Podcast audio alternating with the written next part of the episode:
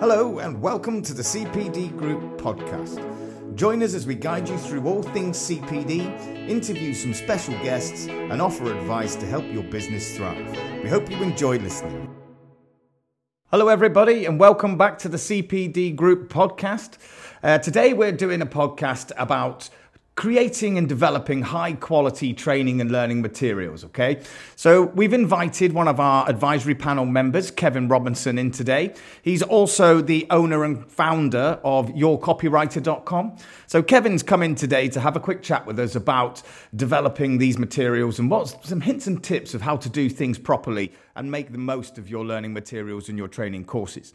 So, welcome, Kevin. Thanks. How are you? You all right? Yeah, I'm great, thank you. Yeah, really good. good. I've even noticed the local church are ringing the bells, signifying them. your arrival in the building. I watched them rush across the grass quick to get them started when they saw me arriving. They had, they had spotters on the road. Excellent. They definitely knew you were coming. Oh, definitely. Yeah. Super. So, how are you today? You well? Thank yeah. you very much for joining us. I mean, it's great of you to come in and see us. Yeah, no problem, no problem. Happy to do it. You know, that's um, if being here today helps people out and it gives them some good advice, and I'm more than happy to do it. That's what we're here for, isn't it? Brilliant, brilliant, good stuff, Kevin. Thanks. So, tell us about you, your background, yourcopywriter.com. You know, where did it all begin? And uh, also tell us a bit about your experience with creating and developing learning materials. Sure. Okay. Well, um, I was uh, started my career um, um, longer ago than I'm prepared to talk about, frankly. Uh, in uh, I was in uh, corporate sales, I was in international sales and, and marketing, and um, in quite a technical area, and that involved quite a bit of training of sales teams and quite a bit of training. And I loved doing that. And then um, in '99, I did a bit of a um, again show my age a little bit, a bit of a Reggie Perrin, and and and just suddenly woke up one morning and thought, this is not what I want to do. And I went and retrained. Uh, I've been a musician for many years. I went and retrained, intending to become a sound engineer, uh, and came out the other end as a video producer, director, and a screenwriter rather than um, anything to do with sound in any way, shape, or form. Uh, and then, um, as a result of that, as because I was um, that stage in my thirties, you know, the, uh, the school of art I was I was at said, would I like to stop on and do some mentoring and teaching, which I did. Uh, then I became um, uh, the the course leaders for the BTEC courses for the Performing Arts and the Media Department there. Then I did a master's degree in screenwriting uh, and obviously teaching qualifications and all the stuff that goes with it. And then uh, I was asked to become a external verifier for schools and colleges by uh, for BTEC courses by, by Pearson Edexcel, as well as an examiner. And I kind of carried on doing that in a, in a variety of roles, either full time um, and then uh, off to universities, teaching there and things for many years. So up until I was still teaching on a regular basis up until about a couple of years ago. Um, and in that time, experience wise, well, one of the things that uh, I think very early, I, I realized the importance of content and the importance of delivery of that content in the right environments and all that sort of stuff and the, and the value of that to teaching. And the experience of verifying colleges, um, which was um, I guess quite a scary experience for the colleges because you turn up on the, you know, say I had a big leather coat I used to wear on purpose to add a bit of menace, you know. Um, and you were looking at people's courses and you were looking at what they were doing. And sometimes you saw these amazing things, you know, these things that people had done, this incredible work um, to do something innovative and to do, you know, to, to, to measure. And it kind of sparked an interest in me um, in, in that uh, use of that content. And then when I uh, later went on to become a media producer independently as well, outside the, the education system. I started my own companies, uh, been self-employed for now about 10 years. Um, what I realised was that that um, experience I had, as well as my academic side, which was the narrative experience, you know, the, the storytelling side, made this, this um, creation of courses easier. It made it it made it um, more adaptable. It made it more focused. So I started to then also consult with online training courses, and I've written more courses now than I care to remember. Um, I'm, I'm not going to sound, sounds I'm showing off if I do, but several. I, wrote, I helped to rewrite the higher national diplomas for BTECs. Um, I've written several courses, access to um, university courses online training courses in everything from very serious stuff like child protection through to um, food hygiene, which is similarly very serious, obviously, but um, you know, on a variety of subjects. And and the reason I, I can write, I think the reason I can write courses and people are happy for me to write courses on a variety of subjects is the skill is in the creation of the course. The content of the course is available to anybody. The skill is in the delivery.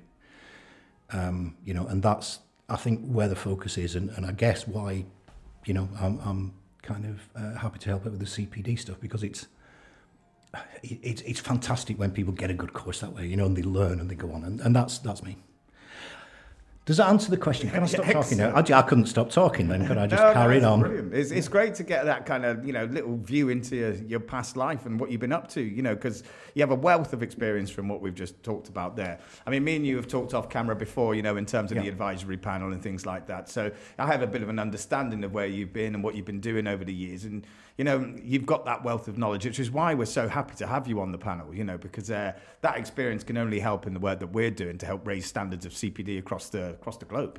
It, you know. Yeah, it is. It is about standards. That's what attracted me to do it. Was the standards? You know, forty years of training and teaching and, and, and educating and helping students do everything from writing dissertations to learning basic key skills. You know, um, it- it- being on the CPD panel felt like an opportunity to, to bit. I know it sounds a bit of a cliche, but to make a bit of a difference in, in, in things. You know, to get it done right. So yeah. No, that's exactly what we're looking for. That's what the panel's there for, you know, to make sure that what we're doing is, is the right thing. Because we are here to raise standards, we are here to make a difference, as you say, you know, but we need to have that independent body out there that actually looks at what we're doing and making sure that we're doing it correctly. And that's the panel, you know. So it's great that you're on board and thanks for joining us on that as Happy well. to do it. Absolutely. So, you know, looking at specific types of training, we'll, we'll do that later on in the podcast. Okay, we'll look at the kind of different types of training that are there and get your advice and guidance around that. But in general, in more of general term, what would you say, or what's your hints and tips for quality content and quality learning materials? What what would you advise in that area? What's the focus? I mean, it's a hard question that because there's a lot. I mean, it, it, I suppose the easiest way is to turn that on its head and say, in 20 odd years of that, uh, 40 odd years of training and teaching, whatever, where do I see the most mistakes? Um, I, guess if there's one thing I would say, it's learner first. You know, it's not about you. It's not about your specialism. It's not about what you're passionate or interested in, um, although that will help. We'll probably talk a bit about that later, being passionate about what you're teaching. But it's about learner first. You know, you quite uh, occasionally you you you you come across courses. I nearly said quite often. Then I meant I didn't mean it quite as bad as that. But occasionally you do come across a course where the content is amazing, you know, but it's targeted too high. It's not right for the learners, or it's brilliant and it's not delivered in a way that works.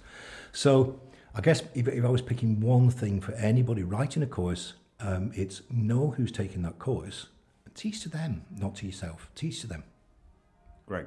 Yeah, that's perfect advice, really, because that ultimately is the person that's going to be benefiting from the training in the end, isn't it? Absolutely. You know, and as part of our, our panel, you know, you're aware of our accredited frameworks that we use. You know, so in your opinion, how does having that published and having it public and actually having a set framework for people to work towards help ensure quality, you know? And, uh, you know, our listeners and viewers, you know, they may well want to know a bit more about the framework and, uh, how that kind of approach and, and having a, a set framework to work to helps in the ultimate goal of creating a course. Yeah, um, I, I honestly can't praise that high enough. Um, I, I cannot, you know, praise the, the idea of the accredited framework in the CPD environment highly enough. It's it's a simple, very accessible way of saying, does what I'm my course, does my content match these values? So, for instance, um, I mean, accessibility is one that people um, uh, sometimes stumble on a lot. You know, oh well, I've got to do massive things in my course, but but uh, if you are being as accessible to many people as possible, then you've ticked a bit of the framework off. You know, so what it does is it gives you exactly what it says. It gives you um, a framework, a grid to work in. You know, so you can say, am I doing this? Am I doing this? You know, am I testing? Uh, is this aimed at the right uh, uh, people? Am I being innovative? Really, have I tried here? You know, have I done? And as long as you can honestly look at the framework and say, I hit every mark, then I can't see how you can write a bad course or, or put a bad uh, event together or have a bad apprenticeship program or whatever, you know, because the principles of the accredited framework are the principles of any good learning experience. So, you know, what, what you're doing here is not dissimilar by putting the accredited framework on. It's not dissimilar to how, uh, for instance, City & Guilds and BTECs and things like that work, where they say, these are our goals. You take your learners to that goal. And I think that's that's the right word to another thing to remember as well. When you're looking at the accredited framework, learners, do these help learning? Do they help the learner do what they're here for? Do they help them learn? So as long as you can individualise that down to your course and you hit those marks, it's fantastic. I think it's a brilliant, a brilliant idea. It's really well designed. Um, and a nice mnemonic as well to remember it by, which is always good. Absolutely. Love a good mnemonic. Yeah, you've got to, haven't you? But no, it does what it says on the tin for us. You know, it's about, again, it's all about this raising of standards and trying to bring everyone up to a universal position when they're creating their courses, you know, so that the standards continue to grow throughout the training world. You know, it's, it's really important to us. And again, having members like you on the panel to help drive that forward and, and re- keep reviewing it for us as well to make sure that it's relevant, make sure it's up to date, and we're asking the right questions of people, you know. So that kind of experience is really, really helpful. And, I'm glad you look at the, the framework in such a way. Yeah. You know, now g- touching back on what you said before about the amount of experience and work that you've done in the online space and creating online courses. So, what, from your professional opinion, then, would you suggest is, uh, you know, good things, good elements, good good practice for creating an online course? Okay, um, it's it's a very good question. That one of the things about creating online courses is um, there is this uh, myth. I'm going to say myth. It's, it's the right word. That you create a course, you put it online, people will come and buy it for the next ten years, and you can relax and, and, and roll around on a big bed of money because of it. Um, so I think the number one principle for creating an online course, uh, you, you you know you mentioned it, it it's got to be up to date. It's got to be um, in the now, you know, and you need to be reviewing it regularly and looking at your content, looking at how it's phrased even sometimes. You know, over the last three years, um, we've seen changes such as governing pronouns. You know, if you've got a course where you're not acknowledging pronouns and the, and the, and the various uh, pronouns that people tend to use now, you're behind the times. Cool, update your content. So I think, you know, what makes a, a really good course from um, uh, engaging the learners is making sure that you're you're speaking their language and talking to them in a way they get.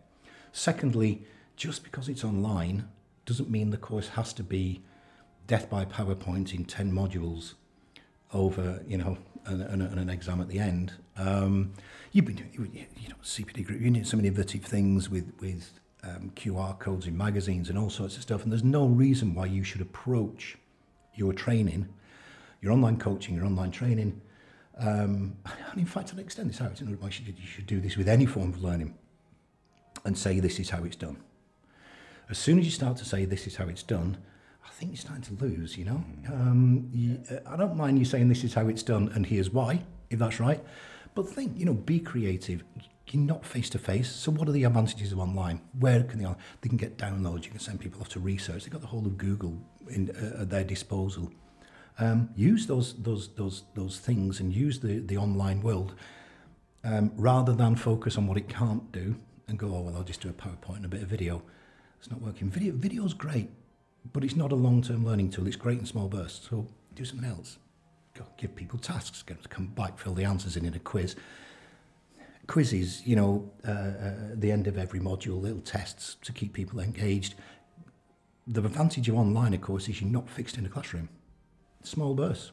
Give people uh, things in small bursts. Get you out of the mentality of an hour long uh, training session. Doesn't matter if five minutes works for a subject, do five minutes, you know. So it's about adaptability and it's about it's about using the online environment, I think.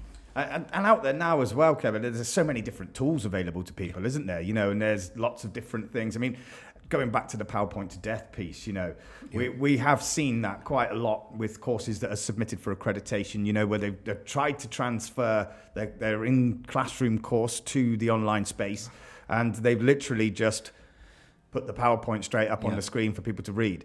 Now, the one element that they seem to be missing from that is the knowledge of the individual who was standing at the front of the classroom. You know, it's trying to get that knowledge, which comes as the flow of a classroom course moves on. Yeah. It, it comes out of the, the individual with the experience, the tutor. You know, so it's about trying to take that information out of their head and then putting that into the, the, the actual presentation somehow as well. You know, we, we see that quite frequently where they, that element seems to be missing, Yeah. and that's where the true value of the learning actually sits.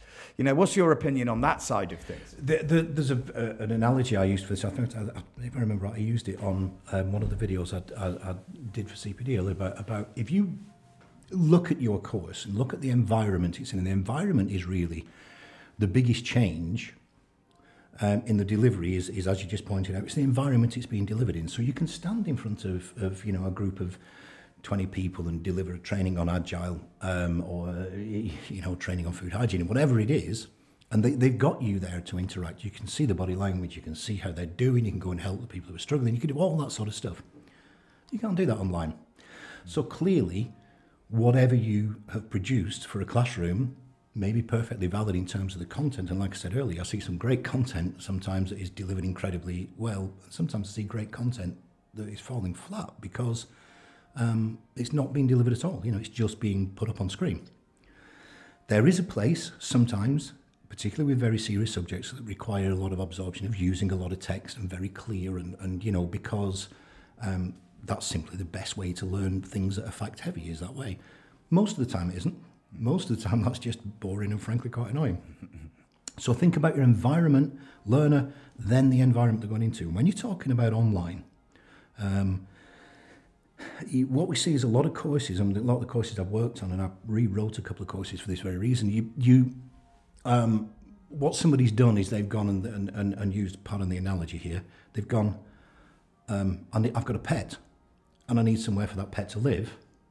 So they buy a pet home and a pet, but what they buy is a fish and a bird cage. Mm-hmm. So in theory, they did right. In theory, and it's the same with a, with a class. In theory, you can lift everything out, can't you, from your classroom? Just put it online you've actually done is put a fish in a bird cage. You know, the, the, the, your environment online is not the same thing, and you you haven't got a bird, you've got a fish. So let's, you know, change the, the way you look at this thing. Is would be my advice. Here's my environment. How do I use it? Not what's its restrictions. How do I use this? And then take your your content you've already got and change it to fit. Repurpose, don't reuse. Mm. Is a good way to think yeah, about that's, it. That's good advice. Absolutely.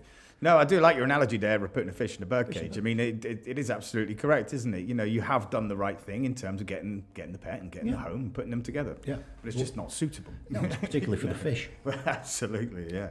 So in terms of actually, you know, the if you were to advise me today, I was creating an online course here today, and you know, what would you advise in terms of how do I structure it in a way? You know, do I do short, sharp blasts of information? Do I, as you say, put quizzes at the end of every module or things like that? Do should I use gamification to try to attract different people to keep them interacting with my course, or you know, virtual reality? Is that is that something that's coming in? I mean, what would you advise in that area? Yes, to all of those things. I mean, you know, this is is um, uh, some things work really well online. Gamification, you talked about that. That's a fantastic way of, of dealing with it. You know, little quizzes. Um, I uh, saw a great course um, a, a couple of years ago that used a, a technique whereby they would go, um, you know, they give you a scenario and then it get to the end and it'd go, uh, okay, we, obviously that's a made up scenario, but what's wrong with it? And then you could go back and, and you know, the, the learner got to then go back and review. And then on the next page, there was a, a, a little quiz that said, okay, here's some suggestions that might be wrong with it. Which do you think is it? And then another quiz that said, so which is the worst of them? And it, and it narrowed it down. It did this thing where from the news you go, no, I can get better, I get better. Until you get to the right answer. So instead of going, here's what's wrong, moving on, mm. it went, well, you tell me what's wrong. You figure this out. Because um, one of the advantages of, of, of, classrooms is you can go to a learner and go, go on, you know this, do it. Mm-hmm. Go on, you can get, yeah. Um, online, you don't have that interactivity necessarily. So put things in that simulate it. Um, so gamification, yes, absolutely. Short and sharp, yes. Try and think in, uh, even in longer modules. I appreciate sometimes you need to do, uh, particularly on technical subjects, you need to do a longer section because you've got things that are linked together. That doesn't mean it has to be one long section. Do five minutes, stop, put a break point in, whether that's a quiz or a fun fact, or um, uh, one of the techniques I used was um, when we did some uh, child protection training actually, and, and, and you know it's a horrible subject. Nobody wants to look at that. Nobody wants to do it, and, and it needs a break. And you're dealing with some pretty horrible things. Human beings can be terrible to each other, you know. And and so what we did is we we put what we called espresso facts in. So five minutes, ten minutes into a into a module that's getting heavy, we'd put a little bit of music and break away, and it'd go espresso facts. Did you know that with this because we were talking about digital safeguarding? Did you know that 100 million hours of video are uploaded to YouTube every day? It's amazing, isn't it? Blah, blah, blah. Okay, back to the course. No educational value in that fact. Mm. But from a learner's point of view, huge value because they got to stop thinking about the horrible thing they had to think about Um, and, uh, you know, uh, uh, um, take a little break, take a little mental break before they get back into that thing. So there's techniques you can use like that, little things, short bursts. Don't push it too hard. Don't assume that the learner is as passionate and interested as you are. That's another one. Yeah, very good advice. That's advice across all learning. You may love it. You may think that, you know, the tax laws in Belgium are incredibly interesting. It might be just you, mate. you know, so break it down or find things that, if, you, if you're passionate about something, you're interested in something, find the things that made you interested, put them in. They don't have to all be about learning. It's about engagement. It's about getting learners into your world. Um, voiceover over um, PowerPoints.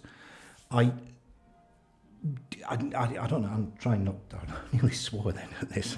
Um, you see a training course and the PowerPoint comes up and somebody reads what's on the PowerPoint and it's in subtitles as well underneath. And you think, well, I'm all in favour of making sure the information gets across, but really, what was the voiceover doing?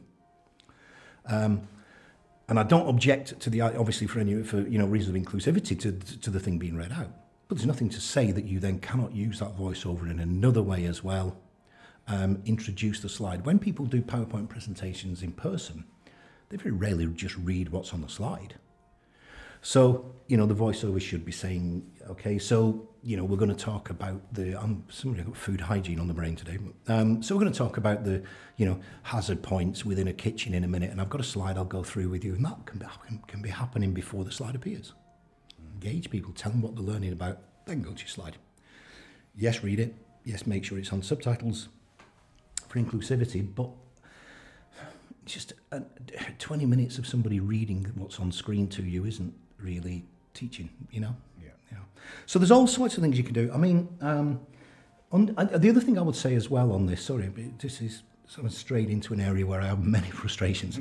um, we were talking just before the, the, the, the, the uh, you know, the start of the recording about the use of video. Okay, video is a great tool, fantastic learning tool, but it has its limitations.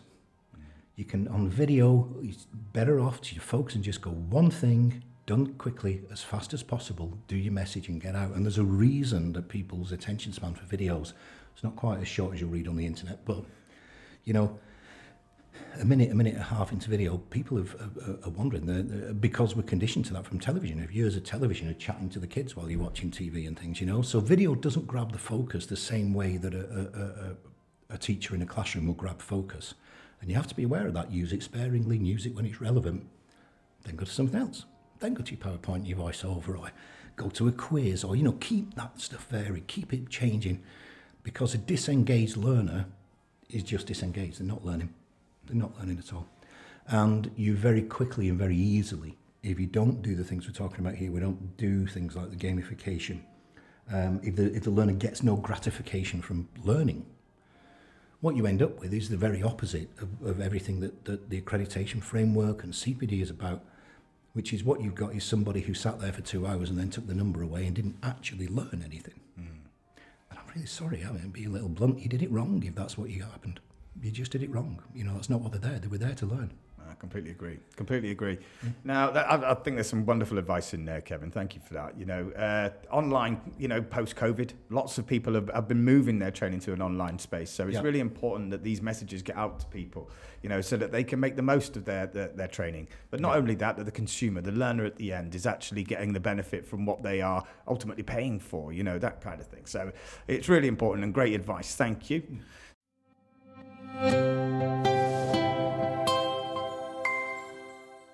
Thank you for listening to part one of this podcast. We hope you found it useful.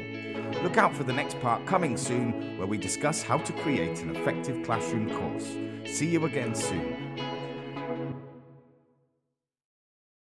Before you go, did you know that you can receive a free CPD certificate from listening to this podcast? All you need to do is head over to the cpd.group forward slash podcast. That's the cpd.group forward slash podcast and enter the confirmation code 800008.